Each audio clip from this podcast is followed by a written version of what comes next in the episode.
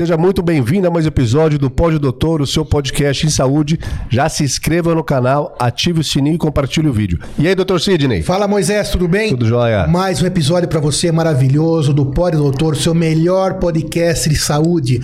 Você sabe que o nosso maior propósito é levar para você informação de qualidade, informação boa. A internet é recheada de fake news, de informações nem sempre tão reais. Então, nosso propósito é trazer para você informação boa. Para que a gente possa continuar trazendo para você, levando para você esse propósito, já se inscreve no canal, siga-nos em todas as redes sociais, Instagram, Facebook, TikTok, LinkedIn, YouTube, para que a gente possa continuar trazendo para vocês essa informação boa. Quem compartilha PodDoutor, espalha a saúde, isso é muito importante. E como que a gente cumpre o nosso propósito? Trazendo para vocês as maiores autoridades em cada um dos temas que a gente discute aqui. Hoje a gente tem a honra de receber Luiz de Luca, conselheiro e advisor na área de saúde. Vamos falar sobre aqui assuntos extremamente importantes, governança, liderança. Muito obrigado por aceitar nosso convite e vamos dividir informação. Bom dia, prazer estar aqui com vocês, para ter um papo tranquilo e abordar esses temas que são muito sensíveis no setor. Isso aí. Seja bem-vindo novamente, De Luca. Conversaremos hoje sobre governança, o Luiz De Luca vai explicar para a gente. Governança, liderança, gestão, parte de conselho, investidor e essa parte de governança corporativa. De Luca, qual que é a diferença do papel do gestor? Quando a gente fala o gestor, tem níveis de gestão, correto? De onde começa esse nível de gestão? Então, eu acho que esse é um ponto extremamente sensível. É bom a gente ajudar o nosso ouvinte ou quem está nos vendo, né, essas diferenças. A gestão é uma coisa muito simples. Lembra aqueles desenhinhos da pirâmide hierárquica? Ah, o que está lá, o executivo, o CEO, né, o diretor-geral, qualquer apelido que a gente dê nesse nível, da ponta dessa pirâmide para baixo, a gente chama que isso é o modelo da estrutura de gestão, é o que gere a empresa. Só que a gente olha a empresa do ponto de vista do que ela está oferecendo no mercado. Lembra a base da pirâmide? As pessoas às vezes falam não, que o consumidor tem que estar em cima, etc. Onde estão os clientes? Só que quando a gente fala do nível dos acionistas, os investidores, a gente fala que existe uma outra pirâmide, que é uma pirâmide invertida, que é do CEO para cima. Isso não é muito comum a gente olhar nas organizações. Do CEO para cima, onde estão os investidores, os acionistas ou grupos de investimento. Esse é o que a gente chama do C-level para cima, a gente chama da estrutura de governança. É claro que a governança olha a gestão. A gestão está submetida à governança. O que a gente toma muito cuidado é: a governança e a gestão caminham juntos? A resposta é sim, mas de formas diferentes. Então, o gestor ele está sempre voltado do C-level para baixo, a governança do C-level para cima. Existem órgãos que assessoram a gestão. Então, se você tem um comitê de investimento, um comitê de auditoria, você tem conselho fiscal, dependendo da complexidade das estruturas organizacionais ou das empresas, você tem estruturas de governança diferentes. Então, o CEO ele vai ter a responsabilidade dos dois lados. Dos dois lados, exatamente. Da pirâmide do CEO até a base funcional, de uma ótica de gestão para gerir o negócio, e a outra que é o CEO com os conselheiros, os investidores que falam da relação com investidores. O CEO, quem é o CEO? Isso, então, isso que eu ia falar. Vamos acrescentar só um assunto que você falou, né, De Luca, sobre o level C, C, né? Você chamou de level C? Isso. Level C, o que seria, resumidamente, porque isso eu me corrija, por favor, se eu estiver errado. É uma terminologia não tão antiga, né? Eu acredito que a terminologia CEO, CFO, etc., ela existe, ela foi mais trazida para o Brasil especificamente, há o quê? Uns 20 anos?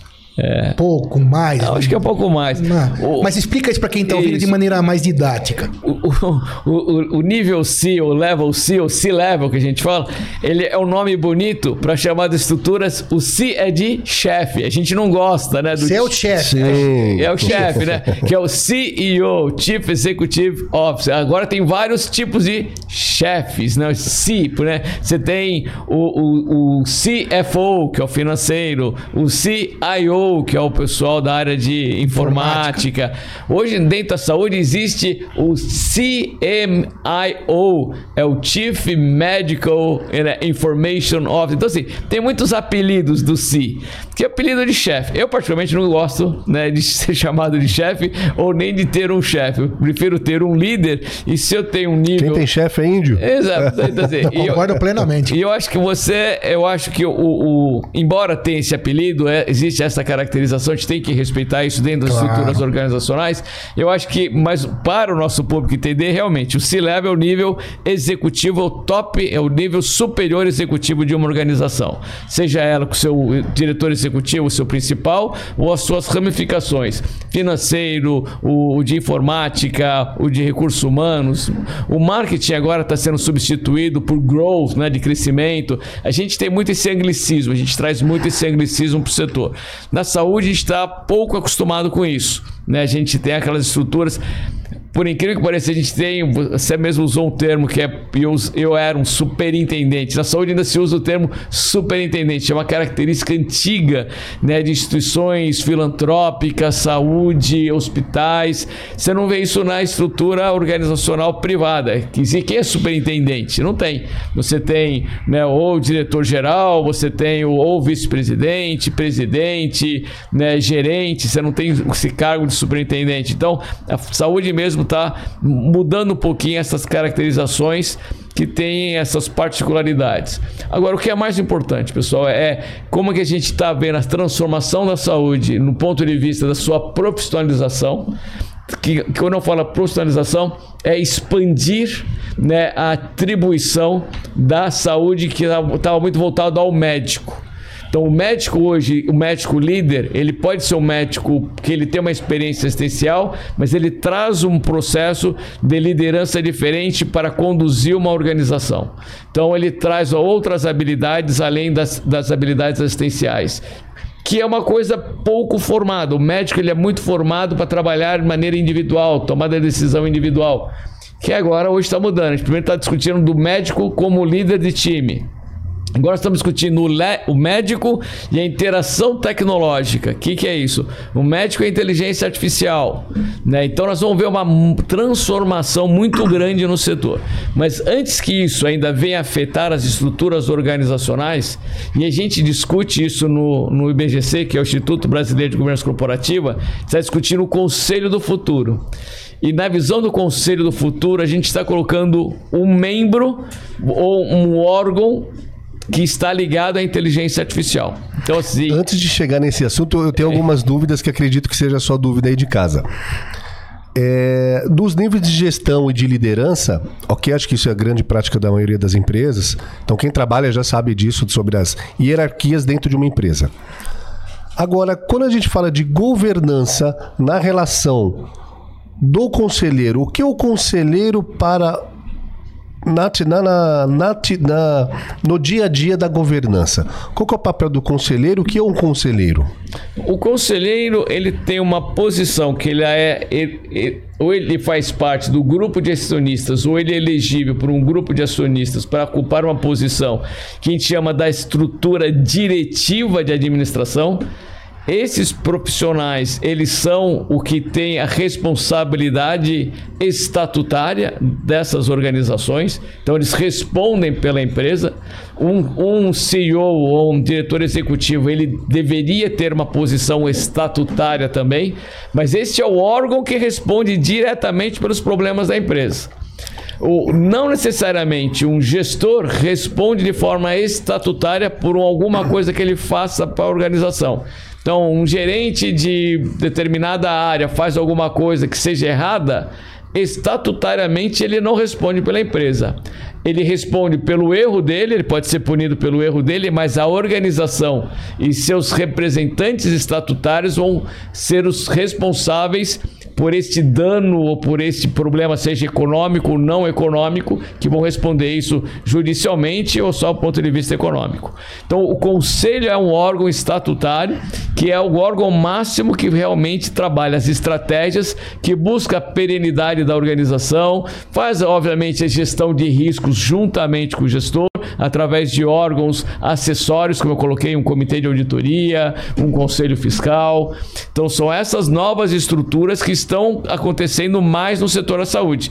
A gente não tinha isso antes. A gente via um médico, dono de clínica, que crescia, virava um hospital, e ele assumia esse papel. E era assim, pô, legal, tô aqui sozinho. Vou fazendo, exatamente. Vou tocar. É isso que eu ia falar. E esse conselho, só para finalizar sua fala, ele fica acima daquela pirâmide invertida. O conselho é o órgão máximo. É isso aí. E nesse conselho tem pessoas também, acionistas às vezes, investidores, eleitos de alguma forma pré-definida. Isso. E não precisam ser da área da saúde. Não necessariamente são. Melhor que... Depende. Seja um misto. Isso, eu acho que quando a gente fala... O conselho em... ser misto, né? Diversidade. A gente tem discutido muita diversidade. A diversidade não é só diversidade de gênero, não é só diversidade de raça, é diversidade de conhecimentos, né? Eu, por exemplo, quando eu fui gestor da saúde, todo mundo brinca. Pô, você é médico? Eu adorava brincar com os médicos, né? Assim como o Dr. Sidney, porque quando eu estava no hospital, eu sempre estava de gravatinha, bonitinho, terninho, até em respeito ao médico. Aí vinha um médico, né? Com sua gravata, seu jaleco, os 5 Mont Blanc, né, no jaleco, e ele louco para perguntar, quando ele me conhecia, ele falou assim: Dr. De Luca, né, o senhor é, esperando a minha especialidade, quer dizer, o médico adora isso, né? O senhor é, eu falo assim, engenheiro. Na hora que eu falava engenheiro, parecia que eu criei um abismo da comunicação, mas como um bom engenheiro eu construía logo essa ponte, né? Falei, não, mas eu estou aqui provavelmente para trazer a visão organizacional.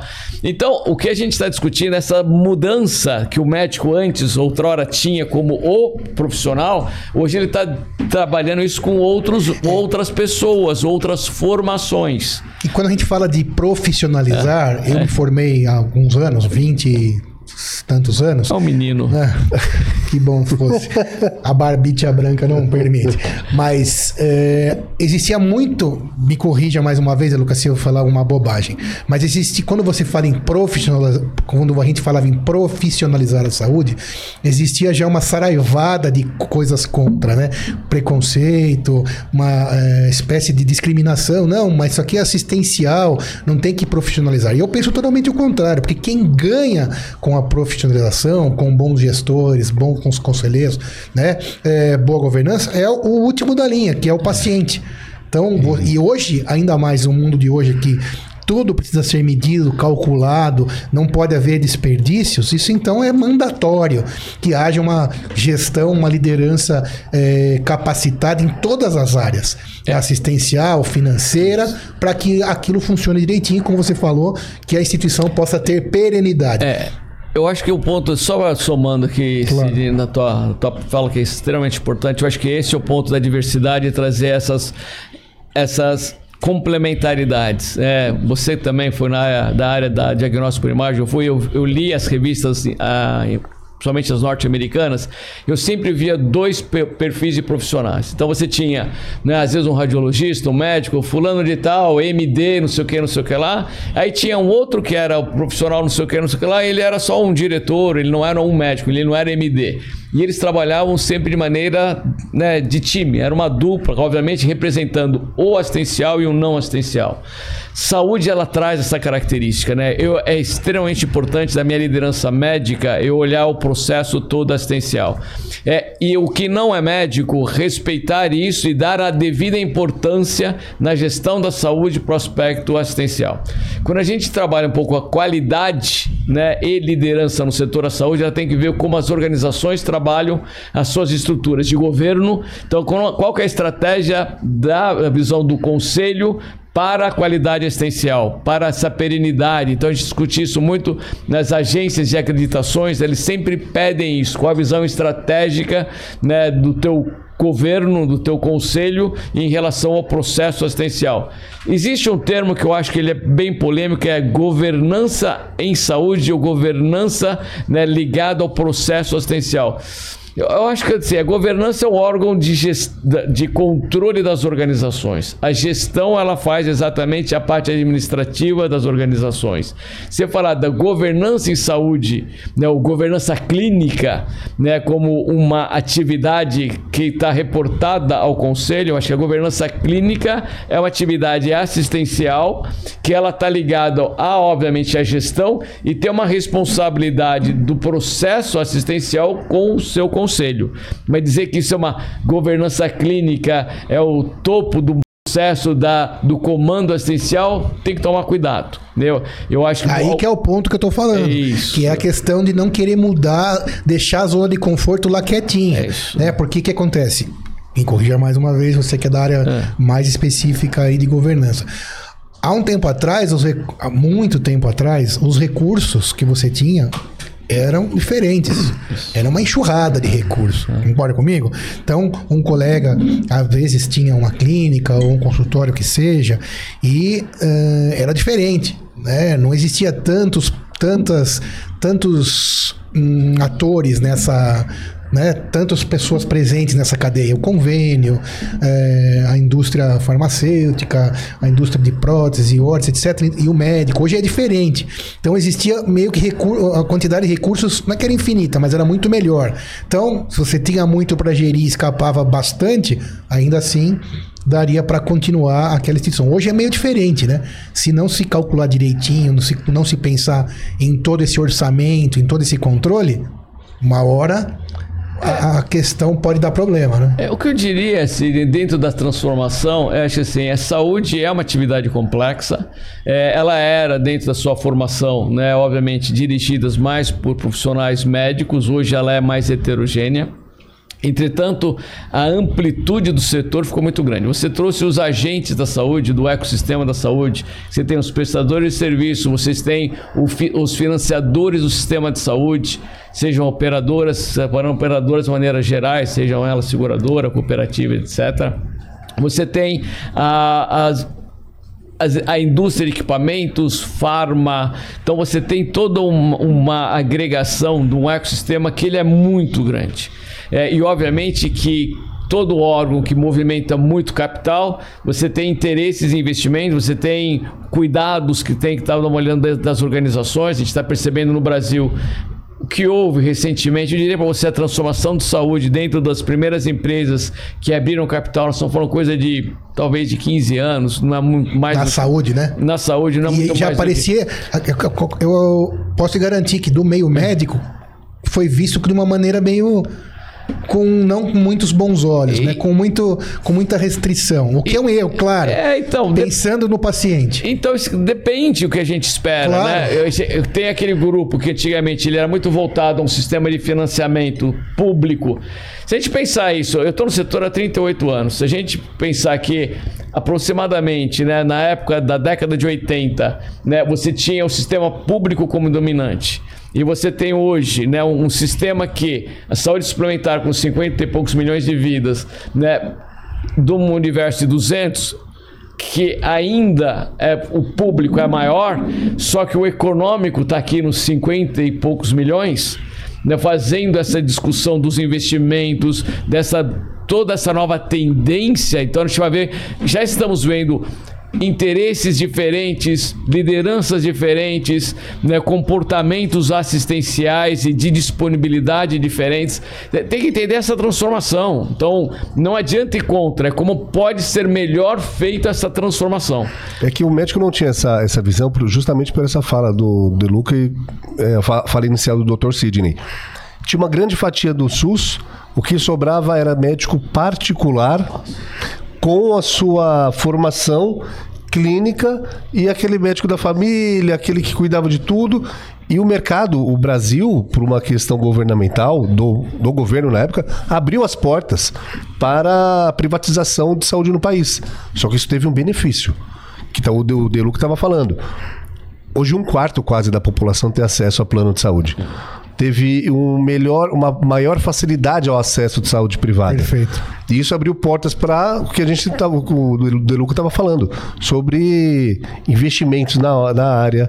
Você estava falando lá atrás, De Luca, sobre IPOs, né, que é a abertura de capital na Bolsa de Valores. É. Quais as principais empresas que fizeram abertura de capital na Bolsa Brasileira? Nós temos algumas só as referências até que os analistas financeiros colocam, né, trimestralmente, né, como fazem as análises dessas organizações. Então, se nós voltarmos lá atrás, as primeiras empresas que fizeram isso, né, foram, na época, as empresas, algumas operadoras de saúde, a Medial, a Amil, que acabou se juntando, você teve o Doutor Prev, né, você teve depois o Fleury, que acabou abrindo, DASA, né, e aí começaram a trabalhar outras operadoras que entraram aqui, a Hapvida com a Notre Dame, que são grandes conglomerados, grupos de prestadores de serviço, você tem, né, o grupo Mater Dei, a Rede D'Or, que foi grande, você tem a Cora Saúde, Oncoclínicas na área oncológica. Então, assim, e vai continuar, né? Teve os últimos 2 anos, houve um pouquinho de congelamento, e a gente vai ver ainda que existem espaços para agregações de consolidação de empresas, que sejam ela para o modelo home care, senior living, hoje a gente vê crescimento muito na área oftalmologia, por fundos de investimento. Então, você está correto, estão vindo novos investimentos dentro do setor, seja ele público ou privado, muito mais, obviamente, para a saúde suplementar. Mas um ponto que vocês colocaram, que eu acho que vai voltar, é o modelo de financiamento. O financiamento, ele tem uma parte voltada a essa saúde suplementar e tem o out of pocket, o dinheiro do particular. Esse dinheiro vai voltar para o setor privado. Então, cartões de benefício de saúde, né? Cartão para todos é um exemplo, né? Uhum. Esse número a gente não consegue hoje quantificar, porque ele não é regulado. Existem várias frentes que trazem tamanho deste mercado. Eu já ouvi falar em termos de 20 milhões... cartão saúde, do cartão benefício. Cartões benefício. Já ouvi falar 20 milhões, já ouvi falar de 38 milhões... Se nós compararmos qualquer magnitude, vamos pegar um número 30, né, para não errar muito, como referência, 30 milhões para 50, eles já representam 60% da saúde suplementar. Esse cartão ou este modelo vai ser ainda maior. Financiadoras para a saúde, que a gente chama de fintechs ou health fintechs, estão crescendo muito. Mercados estéticos. Mercado estético é 100% particular. Ele é 100% out of pocket. Este mercado cresce numa velocidade enorme. A gente viu empresas que abriram capital, Espaço Laser, entre outras que estão aí. Então a gente vai ver a saúde com todo esse contexto. Tem o aspecto do processo do cuidar do doente. Então esse já é a saúde que está indo para um aspecto de doença. Tem a saúde da prevenção, que é o wellness, que começa a crescer. Então modelos de prevenção que se pagam através das health techs, então sistemas digitais, modelo de controle de sono, de estresse, né? Para quem está vendo, eu tenho aqui um Fitbit, que eu tenho isso, né, controlado há muitos anos, que eu controlo sono, passo, frequência cardíaca. Vestíveis, né? Fala mais próximo, doutor Luca. Outro ponto que a gente está vendo dentro desse modelo, então você tem o wellness, você tem o aspecto da psicologia, saúde mental. Então a saúde está crescendo. A gente está vendo desde modelos de coisas básicas de estar com a qualidade melhor de vida, a terapias mais sofisticadas, a terapias personalizadas, sistemas genéticos. Então assim, pessoal, isso é um mundo que só expande, só vai expandir, porque nós estamos falando de vida. E aí está a vantagem que a gente estava falando. Quando tem uma boa gestão, uma boa governança, no final das contas é para prestigiar o último lado da linha, que é você que está aí. Ninguém vai dividir, né? Na verdade, acaba entrando mais gente no sistema, tendo mais acesso por diversas formas, né? Que nem você falou, pelo cartão benefício ou pelas próprias... O cartão benefício não é regulado ainda. Isso que eu ia perguntar, não é regulado, mas ao mesmo tempo ele é proibido? Não é proibido. Me fala sobre isso. O cartão benefício, eu vou fazer uma curiosidade, os cartões benefícios surgiram, sabe onde?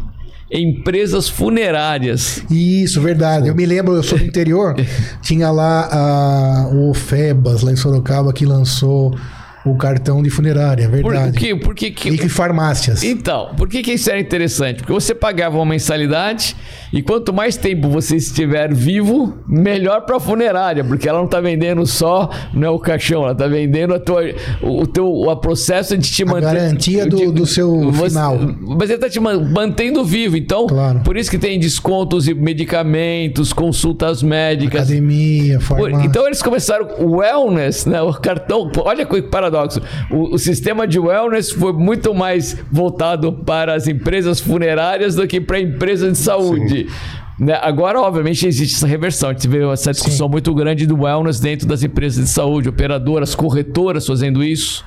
Né? Mas tiver a corretora querendo ter a vida, o controle da vida, da sua carteira para poder... promover produtos mais acessíveis, os melhores para eles. Então a gente está vendo uma proliferação muito grande disso. Quando a gente coloca os cartões benefícios, que ele não é, né, regulado e não tem nenhuma discussão sobre isso neste momento de maneira estruturada, eles estão crescendo. E eles vão crescer junto com o que eu gosto de chamar isso, que é o varejo da saúde. O que é o varejo da saúde? São as farmácias. Hoje você vai poder fazer exames em farmácias, vacinas em farmácia. Então, a farmácia vai ser um grande hub de distribuição. Gostem ou não. Isso é importante. Exatamente. Gostem ou não. Tem saída. A transformação ela vai ocorrer. Não adianta você falar que vai pôr a catraca eletrônica no ônibus e o cobrador vai dançar. Não. São transformações. Só aceita. Isso não há discussão. Né? Tem países que tem consulta em farmácia. Não, e aqui... Então, esse modelo, coisas. Você vê esse modelo americano. Você vê uma CVS, você vê uma Walgreens. Exatamente. Né? Você vê várias... E nós não estamos... herdando esse processo. Ele é uma evolução natural. Que já está validada, né? Então, esses hubs vão acontecer. Então, você vê várias redes já têm isso. Você hoje na Raia Drogasil, na São Paulo Pacheco, Panvel, todas elas investindo nisso. Agora, isso é ruim? Isso é uma maneira de acesso. Que não necessariamente você está ligado a uma saúde suplementar, mas você pode ter acesso a um benefício de você ter um exame, você ter uma consulta através de uma telemedicina, ter um desconto no medicamento. Ah, pode ter abuso. Abuso pode ter em qualquer lugar. Exatamente. E quem vai ganhar vai ser o paciente, o cliente lá na ponta, o cidadão. É isso aí, porque ele vai ter algum tipo de acesso. Alternativas. Né? E às vezes aquele que não estava dentro desse grupo. Exatamente. Ele não tinha acesso a nada. Não tinha acesso ao privado, não tinha acesso ao SUS, até tinha, mas... E é a parte de baixo da pirâmide, né? Estava no SUS sozinho, né? Sem possibilidade, às vezes, de uma simples consulta, uma simples medicação, ele vai entrar dentro disso. E a parte de cima da pirâmide, de chegar até um especialista... Indiretamente também ganha. Porque esse cara que passa lá no final da linha, lá na consulta, a hora que se encontrar... um problema de ovário, um cisto no ovário, um mioma, qualquer coisa, ele também vai ter que chegar lá no ginecologista ou no... Concorda comigo? Eu acho que a cadeia toda ganha. Isso. O desafio para que isso seja mais estruturado e de fato a gente ter uma gestão que eu vou usar o termo integrado é quando eu conseguir conciliar de essas informações estar comunicáveis dentro de um único sistema. Essa vai ser a grande transformação da saúde, né? Que é você ter um processo integrado dessas informações e aí sim, se eu tenho através de uma saúde suplementar, uma saúde pública ou através de um hub do varejo, uma empresa privada, elas vão estar integráveis. Então você vai ter controle do teu exame, controle de alguma patologia ou de medicamentos. Então a gente vai ver isso acontecer. É lento.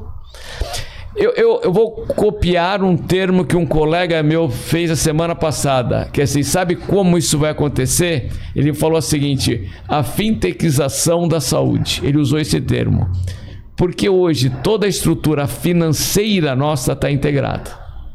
Né? Sim, exatamente. Eu pago através do meu Apple Watch, vocês pagam através do celular, a gente tem todo um sistema integrado, a PIX, a saúde... vai chegar lá. Então, nós vamos ver esse termo aqui, a novidade aqui no PodDoutor. Boa. Né? Fintechização da saúde. Informação boa e de qualidade. Ela vai acontecer, esse termo, fintechização da saúde. E o interessante você falar, De Luca, da farmácia, do acesso... ao cidadão comum que não tem plano de saúde, que muitas vezes tem dificuldade no SUS, para fazer consultas e exames em farmácia. A farmácia tem muito mais no interior do que muitas vezes acesso à saúde. Porque a gente está olhando aqui sobre São Paulo, mas como você vai mais para longe, a farmácia vai ter mais penetração. Então, o Dr. Sidney falou quando ele estava lá em Sorocaba, é isso? Sim. Quem é o médico do interior? É o farmacêutico. Sim. Né? Agora, além deste médico, entre aspas, que não é médico, é o farmacêutico, ele pode ter acesso a uma telemedicina, ele pode ter acesso a um exame que vai direcionar alguma dúvida mais estruturada. Então, isso vai acontecer. E outra coisa, isso já acontece. Exatamente. Gente, quem tem acima de 50 anos, como é o meu caso, frequenta um pouquinho a farmácia, né? Não tem saída, algumas coisinhas você acaba tendo. Então, se você prestar atenção, sempre tem lá acontecendo já isso na tua frente, que tá usando as habilidades, às vezes, nem do farmacêutico, mas do balconista usando como médico. Então, apenas uma forma isso de transformação, de regulamentar isso regularizar, exatamente. Oficializar, para que ninguém saia perdendo. E como o De Luca acabou de falar, fraude, coisa ruim, tem em todo lugar, independente da profissão, independente do segmento, né? Mas a ideia é trazer pro final, pro último da linha lá, que é o paciente, coisa boa, trazer atendimento que ele não tinha acesso. Então, Dr. Sidney, quando a gente lembra que a gente falava do Dr. Google, né? Sim, claro. O Dr. Google é um doutor presente, né? O Dr. Google, ele está na farmácia através do seu farmacêutico. Agora a gente vai ter, daqui a uns tempos, vai falar do Dr. Chat GPT. Sim. Né? Que ele é um Dr. Google melhorado, exatamente, né? Porque ele faz mais integrações que o Dr. Google não faz. Nós vamos viver um modelo, e essa é a parte boa, né, de estar num processo de transformação, e aonde a gente vai voltar aos termos. A governança, ela é fundamental para poder fazer, de fato, a gestão do processo dessas organizações, né, os planos de saúde, né, sejam eles as cooperativas, o sistema de saúde mais integrado, como a gente tem hoje na área financeira, porque cada vez mais a gente vai ver atividades ligadas ao sistema digital, a gente chama de saúde digital, com uma penetração maior, onde não tinha antes. A gente tinha antes só o Dr. Google, hoje você vai ter sisteminhas no seu celular, você tem os teus usáveis, mas pessoas que vão interagir com o processo de bem-estar e de doença de maneira mais dinâmica. E quanto mais dinâmico for o processo, melhor eu tenho que ter o quê? Os controles, as regulações, os governos, então as governanças, as integrações, para que isso não perca a sua parte mais importante, que é essa integração e o melhor cuidado para todo mundo. Mas eu acredito que o acesso, ele vai estar mais pulverizado. Então eu acho que essas são as vantagens de uma transformação que ela está vindo rápida e às vezes um pouco assustadora. Mas esse que é o momento que a gente está vivendo. E aí que entra a boa gestão, a boa governança. A gente teve aqui já no podcast, há alguns capítulos, há muitos episódios atrás, um dos fundadores da Neuralmed, né?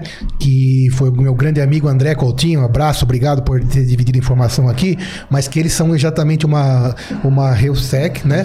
Onde ele conseguiu, através de sistemas, que ele já trabalhava desde a época da faculdade, junto com outros colegas, desenvolver uma melhoria para avaliação das mamografias, por exemplo, que consegue o sistema avaliar a necessidade, a gravidade de milhares de mamografias dentro de um convênio, por exemplo. E prever possíveis doenças crônicas futuras. Prever possíveis casos mais graves, como câncer, por exemplo, e conseguir adaptar na fila, na ordem de prioridade desses pacientes. Então, essa situação onde tudo isso vai estar interligado, recheado de informação, de tecnologia, só traz benefício. E dentro da pirâmide vai muito mais gente entrar no sistema e muita gente sair ganhando. Acho que esse é o grande ponto na minha opinião. De Luca, infelizmente foi um episódio negativo para o mundo inteiro, né? A Covid-19, toda essa pandemia que passou. E ela deixou algum rastro ou um cenário futuro de aprendizado no meio da saúde? Ela deixou vários, né? Ela teve alguns impactos interessantes. Ela teve um impacto que eu nunca tinha vivenciado, nós nunca tínhamos vivenciado, que é o profissional da ponta com medo de ir para assistência. Então, você vê o médico com ele correndo risco, né? Então, um médico que tinha uma determinada idade ou tinha uma determinada comorbidade, ele ficou com medo. Incluindo óbitos de vários médicos. E morreram vários. Sim. Então, essa foi uma doença que matou muita gente da linha de frente, médicos, enfermeiros ou outras especialidades. Sim, claro. Então, isso traz uma atenção do profissional da saúde. E quando a gente viver um processo desse, o que acontece? O que está acontecendo com isso? Em alguns lugares, principalmente na América do Norte, você teve uma diminuição desses níveis de profissionais. Então, você tem shortage, você tem um número menor de enfermeiros, médicos que saíram, e a tecnologia está ocupando esse espaço. Então, assim, qual é o lado que está vendo? Então, você vê uma transição, às vezes, de pessoas ou de atividades que eram... que todo mundo fala humanização, a gente está saindo da humanização para a robotização, porque eu estou fazendo mais uma automação, porque a saúde tem que ser assistida, não estou falando que não tem que ser humanizada, quanto mais humanizada melhor, mas você está vendo uma robotização, né, em alguns lugares da saúde. Você vê uma preparação diferente em termos de dispositivos, quanto tempo nós conseguimos entregar uma vacina, né? Então isso foi outro aprendizado. E o que a gente está dizendo é o seguinte: o que isso pode acontecer hoje em atividades futuras. Então tem toda uma linha de querer possíveis outras epidemias que venham ou não, mas querer cuidar melhor da saúde. Então acho que é o maior aprendizado, é que todos querem cuidar melhor da saúde. Então, e aí você traz o aspecto não só físico como econômico, né? Então, assim, a minha prioridade, por isso que a gente vê essa todo mundo querendo ter um benefício de saúde, quer ter um plano de saúde, ou se não tem dinheiro vai ter um cartão, ou vai ter um acesso a um processo integrado, a um aplicativo. Então, esta preocupação com a saúde ficou muito mais latente. E saúde em geral, né? A saúde não só da saúde que a gente vê do aspecto que antes da doença, inclusive saúde mental. O alerta da saúde mental, dos desgastes, foi muito grande. Até hoje a gente vivencia isso. Para todos, né? E aí você vê essas discussões, inclusive, em comportamentos que essa epidemia trouxe, né? Convivência em escritório ou não escritório, né? Home office ou presencial. Então a gente está tendo um processo ainda de adaptação. Aonde nós vamos chegar? Nós vamos chegar no modelo intermediário. Acho que não é nem A nem B, né? Vai ser um processo que vai culminar com algumas integrações, né? E eu acho que a saúde, ela vai continuar sendo uma das... Eu acho que deveria ser a prioridade, né? Mas vai ser uma das prioridades das organizações, né? Das pessoas, das comunidades. Eu acho de uma maneira um pouco mais intensa. Eu vou trazer... Não estou fazendo crítica nenhuma ao ESG, né, que é do ambiente, social e governança. Claro. Se a gente fala social, não tem nada mais de impacto social do que saúde. É só perguntar para um pai de família, né? Então, assim, o S não deveria ser de social, deveria ser de saúde. Porque sem saúde não tem sociedade. Ou devia ter um outro S, pelo menos. Então eu sempre falo isso. Acho que o S, ele, obviamente, eu entendo essas considerações sociais. Claro. Mas a saúde é o S maiúsculo. Não tenha dúvida. Então eu acho que isso é o aprendizado que a gente está vivendo pós-pandemia e algumas mudanças que a gente está vendo de comportamentos devido a esse processo. Ô, De Luca, como você enxerga o mercado? Quando eu falo mercado, o mercado assistencial privado, que é o 1/4 quase da população que a gente comentou há pouco. Na cabeça do paciente ou do beneficiário, né, da pessoa que paga plano de saúde, ele paga caro, tem um reajuste alto, ainda mais depois da pandemia, em contratos coletivos empresariais, você da sua empresa tem reajuste de 20% ao ano nos últimos 2 anos. Frente a uma inflação bem... Frente a uma inflação, às vezes, negativa nesse tempo, sim. Ou às vezes de 5%. A pessoa física, então, mesma coisa. Realmente. Pessoa física um pouco mais próxima à inflação, mas... E aí tem o médico que tem um repasse da cabeça do médico lá de trás. Antes era particular, agora já tem um repasse da operadora... E para a operadora também, como que é para gerir isso? Porque a operadora é lá obrigada pelo governo para inserir novos procedimentos, tem que pagar caros, exatamente. Tem que pagar o médico. Como é que fazer essa gestão? Essa mágica, perfeito. Só que de um ponto de vista... Da operadora. Acima ainda, de um conselho de uma operadora ou de uma parte de governança. É um desafio de pergunta de 1 milhão essa, hein? Não, essa pergunta ela não tem resposta, né? Ela tem considerações. Mas que a gente pode pagar 1 milhão, não vai gastar 1 milhão. O que a gente vê é... Existe um processo da regulação, como você colocou muito bem, né, que eu acho que ele traz um aspecto mais político do que, de fato, de uma visão de governança e de gestão de empresas. Então, eu vou colocar novas atividades no hall sem saber quem faz o funding disso. O que a gente acha que o aspecto, por isso que eu falo que ele é político, né? Existem algumas leis dentro do Congresso, existe o pacotão da saúde que está sendo discutido, se vai ser julgado ou não, seus impactos. O problema é o seguinte, quanto mais a gente tentar colocar isso, né, para jogar contra, né, no custo da saúde suplementar, mais é o risco do sistema implodir. Eu falo que o sistema está colapsando. Tem gente que odeia quando eu uso esse termo, mas é uma realidade. Ele está colapsando, ele vai implodir de alguma forma. Tem gente, não é bem assim, veja o que está acontecendo. Quando eu olho uma operadora, os prejuízos que estão acontecendo, seja ela por problema de inclusões de procedimentos, né? Por exemplo, o espectro autista que foi colocado, ele não estava planificado, né, então, no seu atuarial dentro dessas operadoras. Ele foi colocado, se está legítimo, ele está legítimo, se foi bom ou não vamos questionar aqui. Qual é o custo disso? São milhões de reais, milhões, não é milhares, é milhões de reais mês que estão tendo no custo dessas operadoras que não foram planejados. Não tem repasse para isso neste momento, principalmente no individual. No empresarial ele vai acontecer. Então, os 20%, os 25% vai continuar. E tende a piorar quanto mais você vai colocar, porque é o que vai acontecer em relação à sua sinistralidade. Então, a gente está vendo esse aspecto. Se a saúde suplementar, por algum momento, não tiver uma resolução, a saúde pública não suporta isso. Então, a gente vai ter que ter alternativas de financiamento. Então, a gente vai ter que equacionar isso. Estamos no final do poço? Tem gente que fala assim, chegamos no fim do poço. Mais uma pergunta de 1 milhão, hein? Pior que não chegou. Sim, né? Pior acho que não chegou. E talvez nem dê pra saber. Por que não chegou? Porque quando a gente olha que o resultado das empresas de capital aberto, né, estão tendo suas melhorias, olha, melhorou o resultado, o preço da ação, que era o target de tanto, agora está mudando para tanto. Aí você vê uma notícia no Valor Econômico, olha, com os reajustes dos planos de saúde tiveram um refresco, tiveram um alívio. Pessoal, a sinistralidade nunca teve tão alta. Segundo semestre é onde todo mundo vai para os hospitais, os médicos estão operando, existe uma certa demanda, ela acontece muito mais intensamente no segundo semestre que no primeiro semestre. Então a sinistralidade do segundo semestre vai ser muito pior do que do primeiro semestre. Então assim, não tem alívio, né? Então a gente está vivendo um processo que não está tendo nada que vai segurar isso, né? Isso eu acho que tem uma avalanche que está acontecendo e a gente não está conseguindo segurar. Ela está descendo, né? Qual vai ser o arrasto dela, nós ainda não sabemos.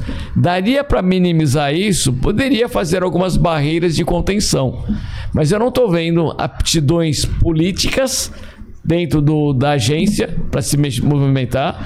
E na área privada é uma guerra de doido, porque assim, salve-se quem puder, né? Então você tem um prestador que está diminuindo a margem, a operadora já está ali num limite que ela está negativa, vocês viram o resultado do ano passado, este ano não vai ser muito diferente. O investidor quer mais resultado. E aí você tem, essa é a parte ruim, e a gente aí discute ainda, né, dos analistas financeiros, né, eu brinco lá, nada contra a região dos Faria Limers, né, falando que qual é o preço-alvo da ação. Eu acho que este é o indicador errado. Nós estamos com o indicador errado, nós estamos medindo, né, o que está errado para a solução do setor. E aí a governança, ela interessa a quem? Se ela interessa a uma empresa, ela tem o seu governo. Se ela se interessa a um sistema, ela deveria ter um outro tipo de governo. Tempos atrás, na crise dos Estados Unidos, na crise imobiliária, foi tomada atitudes pelo governo da alavancagem de financiamentos, deu um boom, quebrou bancos e a economia do país.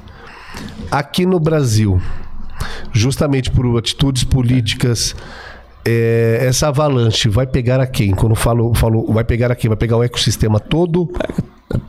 Pega tudo, porque de alguma forma ela vai acabar, você vai, para quem tem recurso, vai pagar mais caro, ou vai fazer, a gente fala, você fazer uma mudança de nível. Se você tinha um nível, um determinado grupo de hospitais, para você, como ficou mais caro, você vai ter um grupo menor, todo mundo perde, mais restrito. Você tem a indústria que ainda ganha, né? Seja ela farma, equipamentos, materiais, ela começa obviamente a diminuir as suas margens, seus pagamentos, né, mais alongados, porque não tem o recurso vindo na data certa.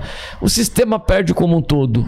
Eu acho que tem um aspecto de fraude que acaba aumentando. Os fraudes vêm em decorrência dessas oportunidades de fragmentação do setor. Então, assim, o sistema, por isso que eu falo do colapsando. E eu, infelizmente, eu não consigo ver uma movimentação no momento. Algo estruturante. Agora, eu não quero desanimar, né? Falar, pô, o que faz? Chora? Não, não chora. Vamos fazer a nossa parte. Onde sempre tem problemas, tem solução. Onde tem, né, uma parte de ameaça, vai ter oportunidades. Então, vamos começar a fazer a nossa parte. Então, como é que eu faço uma melhor gestão, uma empresa um pouco mais estruturante? Eu acho que a tecnologia e a inovação são engrenagens de transformação para maior eficiência. O sistema é ineficiente, é muito ineficiente. Tem um desperdício enorme. Então, tem algumas soluções? Claro que tem. Você repetir os mesmos exames mensalmente, para quê? Em hospital, você repetir paciente de UTI, os mesmos exames diariamente, para quê? Então, por exemplo. Existem muitos desperdícios. Então, eu acho que essa racionalidade, ela vai ter que vir. Ela vai vir pelo amor ou pela dor. Exatamente. Né? Então, mas vai acontecer. Ou vai vir do operador, ou vai vir do gestor do hospital, ou vai vir do... Do aspecto econômico, vai ter que pagar muito mais para fazer. Vai vir do mercado, vai vir, pessoal. Agora, dá para ir contra? Não, acho que tem que estruturar isso. Quem fizer melhor sai na frente. Né? Quem fizer... Como tudo, né? Na vida. Sempre. Quando você tiver uma boa instituição, que é um bom prestador de serviço, claro, vai ter uma vantagem competitiva, uma operadora que faz isso melhor, com os custos compartilhados, né? Através de coparticipação, por exemplo, né? Uma rede fechada de assistência, não sistemas muito abertos. Então, existem essas oportunidades. Então, onde existe crise, existem oportunidades. Né? Então, estamos vivendo isso. Quais são as oportunidades e como alavancar essas oportunidades? Não é ficar chorando. Né? Eu acho que sistemicamente nós deveríamos buscar algumas soluções, mas individualmente dentro das organizações, eu acho que começar a trazer essas transformações. Por isso que nós vamos falar líderes de verdades. Os líderes de verdades vão aparecer nessas horas. Os que não são líderes de verdades vão chorar e vão ver suas organizações sangrar. Perfeito. Né? Então, essa é onde separa, né, os adultos das crianças. Isso é. Né? Para quem, eu sempre brincava, para quem era corredor e fazia a São Silvestre, antigamente lá descia a Consolação, falou assim: vamos ver quem é corredor de verdade. Pra subir a Faria Lima. Quem subir a Brigadeiro. Então, cara, desce a Consolação, que nem voo de galinha, e morre na Brigadeiro. Então, saúde não é muito diferente. Eu acho que nós vivemos uma descida, né? Vivemos isso e agora estamos vivendo a subida.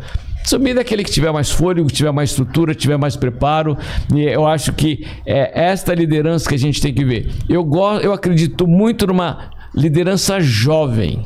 E essa é uma das coisas que eu tenho investido tempo em desenvolvimento desses novos jovens para a liderança do setor da saúde. Por isso que eu gosto de falar de saúde digital, que são engrenagens transformacionais. Eu acho que, claro que os mais antigos, até por mim, né? Não pelo Cid, mas assim, eu acho que nós temos um espaço de desenvolver essa liderança. Eu tô nessa aí também, claro. Mas não de ocupar mais esta liderança. Eu tenho que dar espaço a uma nova liderança mais transformacional. Perfeito. Eu acho que é isso que vai acontecer. E se o De Luca fosse falar de um desafio da sua carreira, um desafio que você enfrentou mais recente, o que você colocaria para a gente falar um pouco mais sobre isso? Eu acho que o desafio, eu tive muita sorte, né? E minha esposa fala que quanto mais ela trabalha, mais sorte ela tem, né? Então acho que eu tive muita sorte de ter pessoas muito boas no time que nós compusemos. Então nós conseguimos fazer grandes mudanças em organizações complexas, em organizações familiares, organizações centenárias, né? E agora, se for desafio, acho que não foi um grande desafio, acho que foi trazer uma conscientização de todo esse time para o nosso propósito. E ela foi exitosa. E aí eu vou dizer coisas que eu acho que interessantes, né? Todo mundo fala que o médico é um profissional complexo. Ele é. Mas nós conseguimos trazer como grupo, né, essas pessoas, esses profissionais, por um propósito que foi muito bom. Então, esse desafio que ele teve no passado, ele foi exitoso porque ele foi mexendo nas pessoas, nos profissionais, na organização como um todo. Então, ele foi um desafio que teve um resultado positivo. O meu desafio maior agora é exatamente transformar uma nova liderança, ou formar uma nova liderança. Que eu acredito que esta é a liderança, que é a liderança que vai fazer a saúde do futuro. Então, eu acho que o meu propósito hoje, apesar de ainda trabalhar como conselheiro de organizações e ter a responsabilidade da perpetuidade e no desenvolvimento dessas organizações, existe a perpetuidade e o desenvolvimento de uma nova liderança para que ela possa ser mais transformacional. Acho que esse é o meu papel hoje como conselheiro, como líder, como indivíduo dentro do setor da saúde. E se você fosse deixar palavras finais, que isso aí praticamente já foi uma aula, essa sua última passagem, mas palavras finais para quem está ingressando nessa jornada de gestão, de governança, o que vem por aí, o que você deixaria para os colegas da saúde, médicos ou gestores, conselheiros, ou a saúde como um todo, né? Desde lá das pessoas, todas que estão dentro do hospital, das clínicas, dentro desse bolo todo, o paciente, a operadora, a corretora, todos os interessados, né? Eu acho que a mensagem que eu diria é a seguinte: estejam abertos, né, a novos caminhos.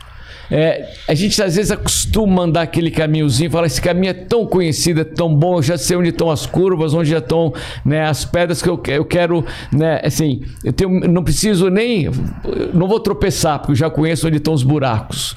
Este caminho que você já conhece não é o caminho que vai te levar para o lugar certo, né? Então, assim, os novos caminhos, eu acho que esse é o que a gente tem que estar buscando. Então, nós temos que buscar novos modelos, novos caminhos, e eu acho que o que eu traria, assim, testem novos caminhos, deixem os caminhos antigos para testar novos caminhos, porque eu diria a você, esse caminho que a gente já conhece, ele já está no colapso. Né? Os novos caminhos podem nos ajudar a sair desse colapso. Então, testem novos caminhos, em geral.